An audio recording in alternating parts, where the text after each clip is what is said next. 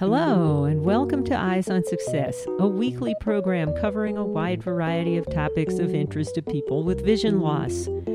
I'm Nancy Goodman Torpey. And I'm Pete Torpey. You know, I'm not taking credit for this. This is a simple idea. The idea really came about from a mechanical keyboard that I had bought a, several years ago that um, really has the perfect size, the perfect touch, the perfect separation, and everything from you know ergonomically spaced keys. And uh, thinking, wow, man, if I just had a braille display in this keyboard, this this would be perfect. You could take it anywhere, just plug it in. And that was the birth of the concept of developing a refreshable braille display with an integrated QWERTY keyboard. We'll speak with Larry Skutchan, who retired last week from the American Printing House for the Blind, about that device and about many other interesting recent products from the APH. So we'd like to congratulate Larry on his long and fruitful career and wish him the best in his next phase of his life. But first, for our tip of the week. This week's tip comes from Larry Skutchan don't be afraid to try anything, whether it be an idea for something you want to develop or a new skill that you want to investigate. Jump in there. We have never in the history of blindness had more information at our fingertips than we do now to be able to research and interact uh, with the rest of the world.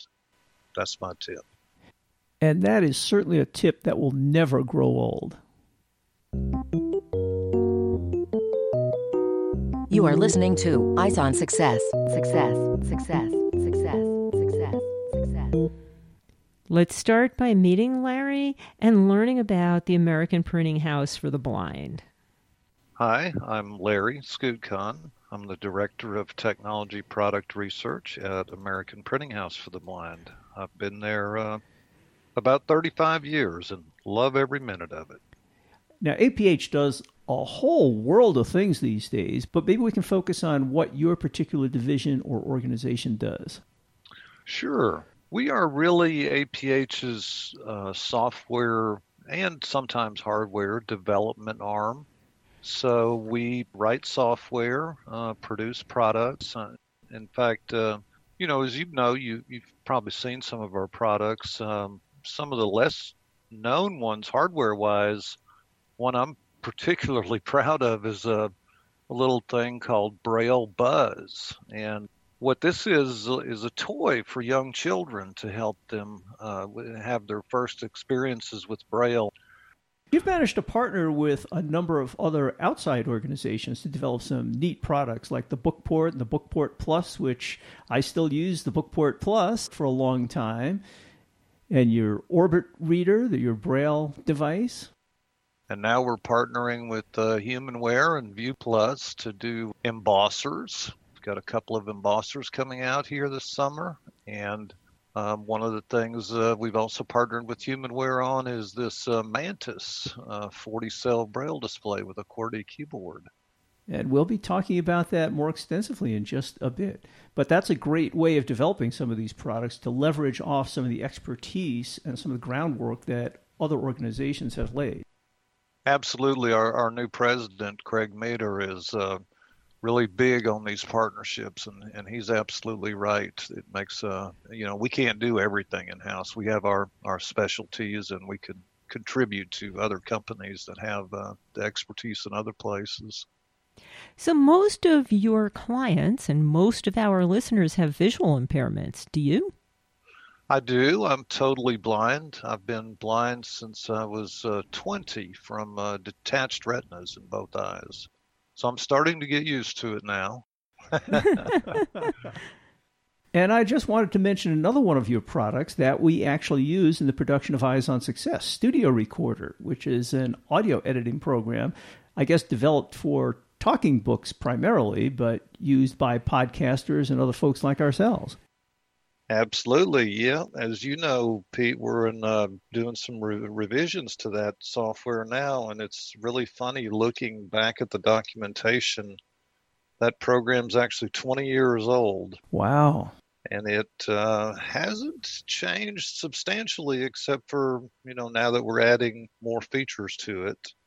But yes, it was originally developed for spoken word content. So it's really like using a word processor. We tried to make it so that you know shift and the arrows would select things. Uh, you can you can also use other means of selection as well. But uh, I think one of the really more interesting features of it is it has phrase detection, so it's really easy to review a lot of audio material by moving through it by short, medium, and long phrases. And usually the short ones are sentences so when you listen to your talking books that came from APH, they were actually recorded on Studio Recorder. Support for Eyes on Success is made possible in part by our corporate partners. Find out more about partnership opportunities by sending an email to hosts at eyesonsuccess.net. This week's focus topic is the new Mantis Q40 Braille display with QWERTY keyboard from the American Printing House for the Blind. Anyway, today we wanted to talk about this new product that you referenced in our introduction, and it's called the Mantis. Can you describe what the product is, and then we'll talk about motivation behind its development and how it came to be?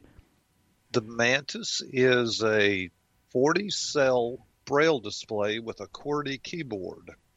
And it's meant to be used with multiple devices. So you can connect it to five other Bluetooth devices and one USB device uh, and switch between them at will. It's a nice compact size. The keyboard is not crowded at all, and it's a good quality keyboard it's trying to use you know pretty much the latest kind of technology. We're uh, giving you a USB-C charging port uh, this time, as well as a USB-A to load in a flash drive or whatever like that. Also comes with an SD card slot and uh, Bluetooth, of course, to connect it to all your other devices, and then Wi-Fi to be able to directly download books from Bookshare and Newsline. Oh, how nice. Also, the Wi Fi is uh, good for keeping the software up to date. So it automatically alerts you when you're connected to a network to um, that, that there's a new version available and asks if you want to download it. And the, the whole idea with this, or, or one of the aspects of it, is it's got local functionality for the basics, like an editor and a book reader and a calculator. And you uh, are meant to connect it to your PC or your phone to do more advanced things like browsing the web or, uh, you know, using something like Microsoft Word to do a highly formatted or structured document. Um, it, like I said, it does have an editor in it, but it's really a, a basic editor. You're not going to write your thesis with it or anything like that.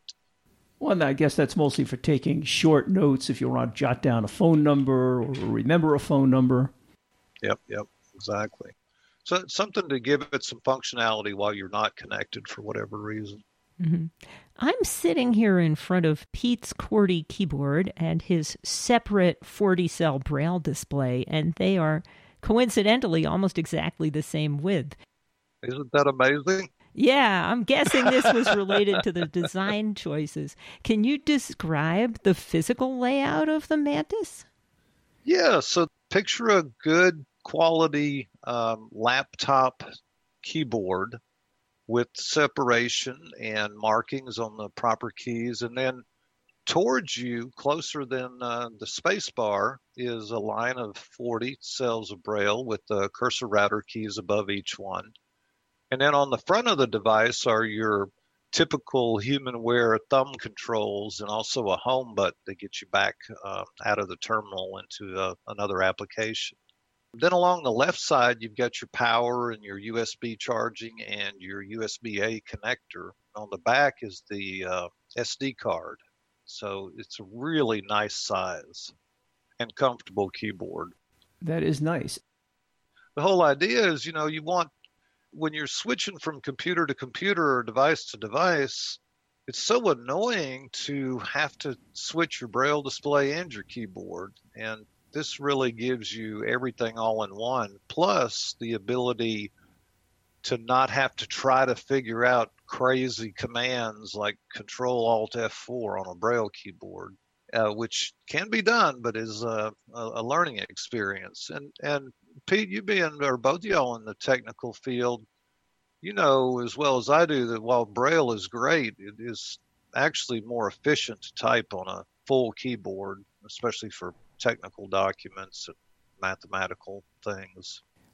Well, that's what caught my attention when I saw this device. I've thought for many years that people ought to make these braille displays with QWERTY keyboards. In fact, my first device like that was the TypeLite, and then I moved to the PacMate portable braille device and that I always had those with QWERTY keyboards. But I don't think there are many others made with QWERTY keyboards. They're all braille keyboards. And you know, my concept is that especially being a technologist and even in the rest of the world, computers are so ubiquitous, people are used to the paradigm of Windows or Mac and using a real QWERTY keyboard.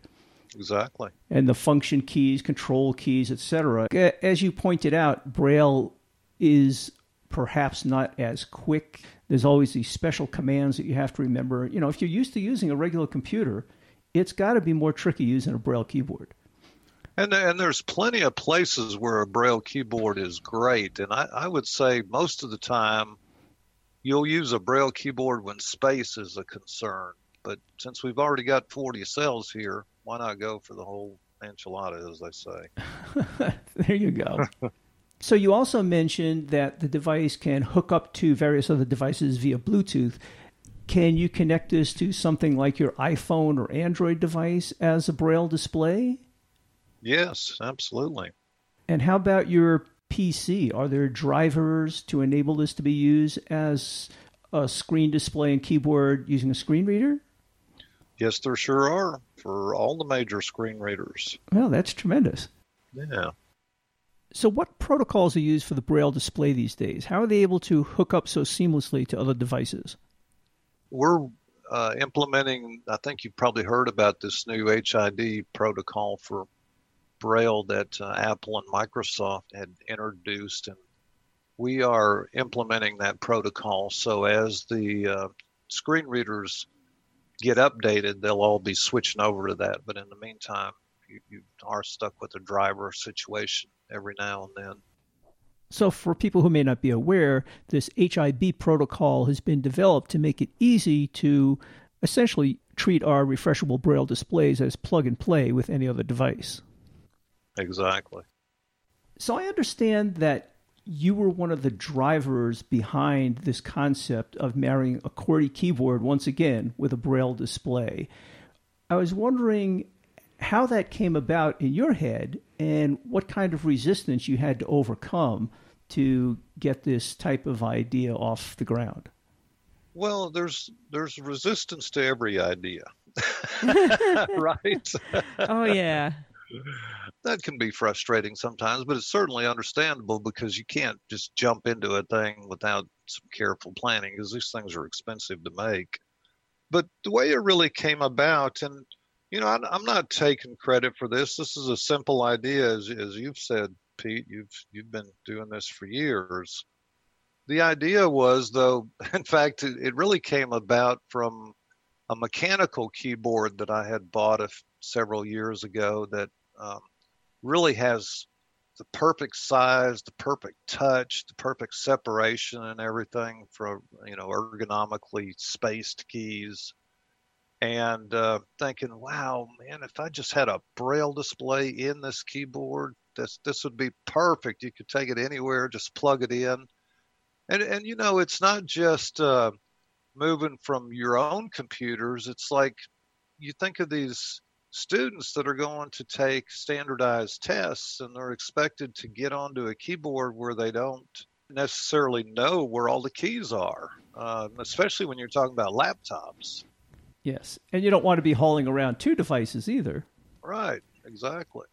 So when you plug this in, the keyboard is immediately available. And then once you run the screen reader, the braille comes up on it. So I guess, as you said, there's always resistance to new ideas, and part of that is, oh, I don't like that idea, and part of it is just resources. Now, with your limited resources at APH, you clearly couldn't develop this all in house. How did you work out the partnership deals? How do you, how do you reach out to people when you want to do something like that? You know, we do that all the time. You know, it's just a matter of doing the shoe, shoe leather, as they say, just knocking on the door and saying, "Are you interested in, in partnering with us?" Uh, you know, we always put out a request for information and proposals with any kind of new idea we have, and we run them through uh, committees that vet them and make sure they're following the uh, APH strategic goals and that they're meeting the needs of the people that we serve. And uh, developing partnerships is, is, you know, just one of the many, many tools we have in the toolbox to accomplish these goals. And I guess you found Humanware to be pretty receptive to this idea. They were very receptive, yes, and and they had good experience. You know, uh, Humanware had done a QWERTY uh, note taker several years ago called the uh, Apex, I believe it was. So they had already been down this road. This one's a little different because we scaled way back on its internal functionality. So this, you know, this one doesn't include a browser or email uh, client or anything like that. The idea is you're, you connect it to your iPhone or your PC for those kind of things. Yeah, the world has changed since then. I mean, my Packmate had all those functions in it, a mini version of Word and a browser, et cetera, et cetera. But these days, because of all these portable connected devices like your phone and being able to connect to PCs via Bluetooth, you don't need that functionality in your Braille keyboard device. That plus it's impossible, impossible for a small company like Freedom or Humanware or, or APH to keep up with Google and Microsoft and Apple on browser advancements. So, walk us through the development process. Once you decided to work with Humanware on this and you had the concept, how long does it take to get this all together? I mean, you didn't have to develop a lot of new technologies from scratch, because I'm sure you could take an off the shelf braille display, and off the shelf keyboard, but give us an idea of the development process for people who may not be familiar with those kinds of processes. Sure. Yeah, this one went remarkably smoothly too. Um, I don't know the exact timeline, but once all the contracts were signed and we were ready to go, it was probably not much more than a year that it actually t- took to get this out. But what it involves, uh, like anything else, is developing specifications for it. Um, you know, we hear a lot about uh, agile software development, and we are all about that. But at the same time, you need to know ahead of time what you're expecting this to do. And we had a good, clear picture of that. We all agreed on it. And while Humanware was sourcing out the components and we were doing uh, research and, and uh, field testing for which keyboard would be the most appropriate, um, running it by uh, other people for their opinions. So getting all the hardware pieces together, like you mentioned, and the whole rest of the time was just developing that software, that editor, the terminal. You know, that the terminal is a big deal because that's a big part of this, and uh, the book reader and the and the newsstand app. So uh, we uh, had a iteration process. We you know try to get a new version of the software out every three or four weeks run it through the testing, file tickets on it. Uh, you know, you got this right, you got this wrong, you didn't see this, blah, blah, blah. And it really was pretty uh, amazing working with a, a, highly professional team at Humanware because they, you know, they've got a lot of developers, they've got a lot of experience. So uh, I think it went extremely smoothly. That's impressive to do such a product like that in less than a year. I yeah. almost think that's impossible. I know it, especially if you've been in product development. You know, you know that's a pretty tight timeline. Yes, sir. Yes, oh sir. yeah, been there. So I'm curious. I understand APH has a lot of staff members who would be prospective users of a device like this. But did you use just internal people, or did you reach out to external people as well for developing the customer requirements and testing the various iterations? We always reach to external people as well. Yeah, uh, it's not a good idea to keep everything in house. Uh, you know, people have their ideas, and uh, you want to, you really want to try to get as wide a variety of opinions as possible on on anything you develop, not not just this device. Oh, definitely. We used to do the same thing at Xerox. So, is this product currently for sale? It is. Ah. And the, the price is pretty amazing too. Uh, $2,495. That's pretty good for a 40 cell braille display with some extra built in capabilities. Yeah. You know, I, I wish it had been a $1,000, but no, no can do. Yeah. Tried. so I'm curious, where did the name come from? And what does it mean? Our marketing department tries to come up with motifs, and the whole Braille ecosystem was the garden motif. So first we came out with the Braille Trail Reader, uh, which was a 14 cell Braille display, and this one was a mantis, is a you know something you would find in a garden. Uh, That's a large insect. I think of it like a praying mantis, isn't it? Yeah. Pretty much, yeah. You know, the next one coming out is the Chameleon. It's a it's a 20 cell display with uh, audio capabilities with it. So yeah, just a fun thing to tie them together and to give them some unity and cohesion. So I wonder before we leave you if you can give us a quick update on one of your braille devices that you were developing a while back last time we talked with a representative from APH, the Orbit Reader. Uh-huh. We are still selling the Orbit Reader and Orbit is still updating it. Um, you know, this was a result of a pretty extensive collaboration uh, with a whole consortium of organizations from around the world to try to break the sort of mold of expensive uh, technology for, for reproducing Braille. This was a lot less expensive than traditional refreshable Braille displays. Yeah, that is one of the few electronic devices that has not followed Moore's law. And these group, these 11 organizations, got together and tried to fund, did fund the development of something that would, the goal was to cost um, 20% of what the previous generation was. And I, I think we came pretty darn close to that. Is there anything we missed? I do want to mention a couple of other uh, new software things that we've come out with here in the last uh, oh the last several months, and these are uh, web-based applications, so they're cross-platform.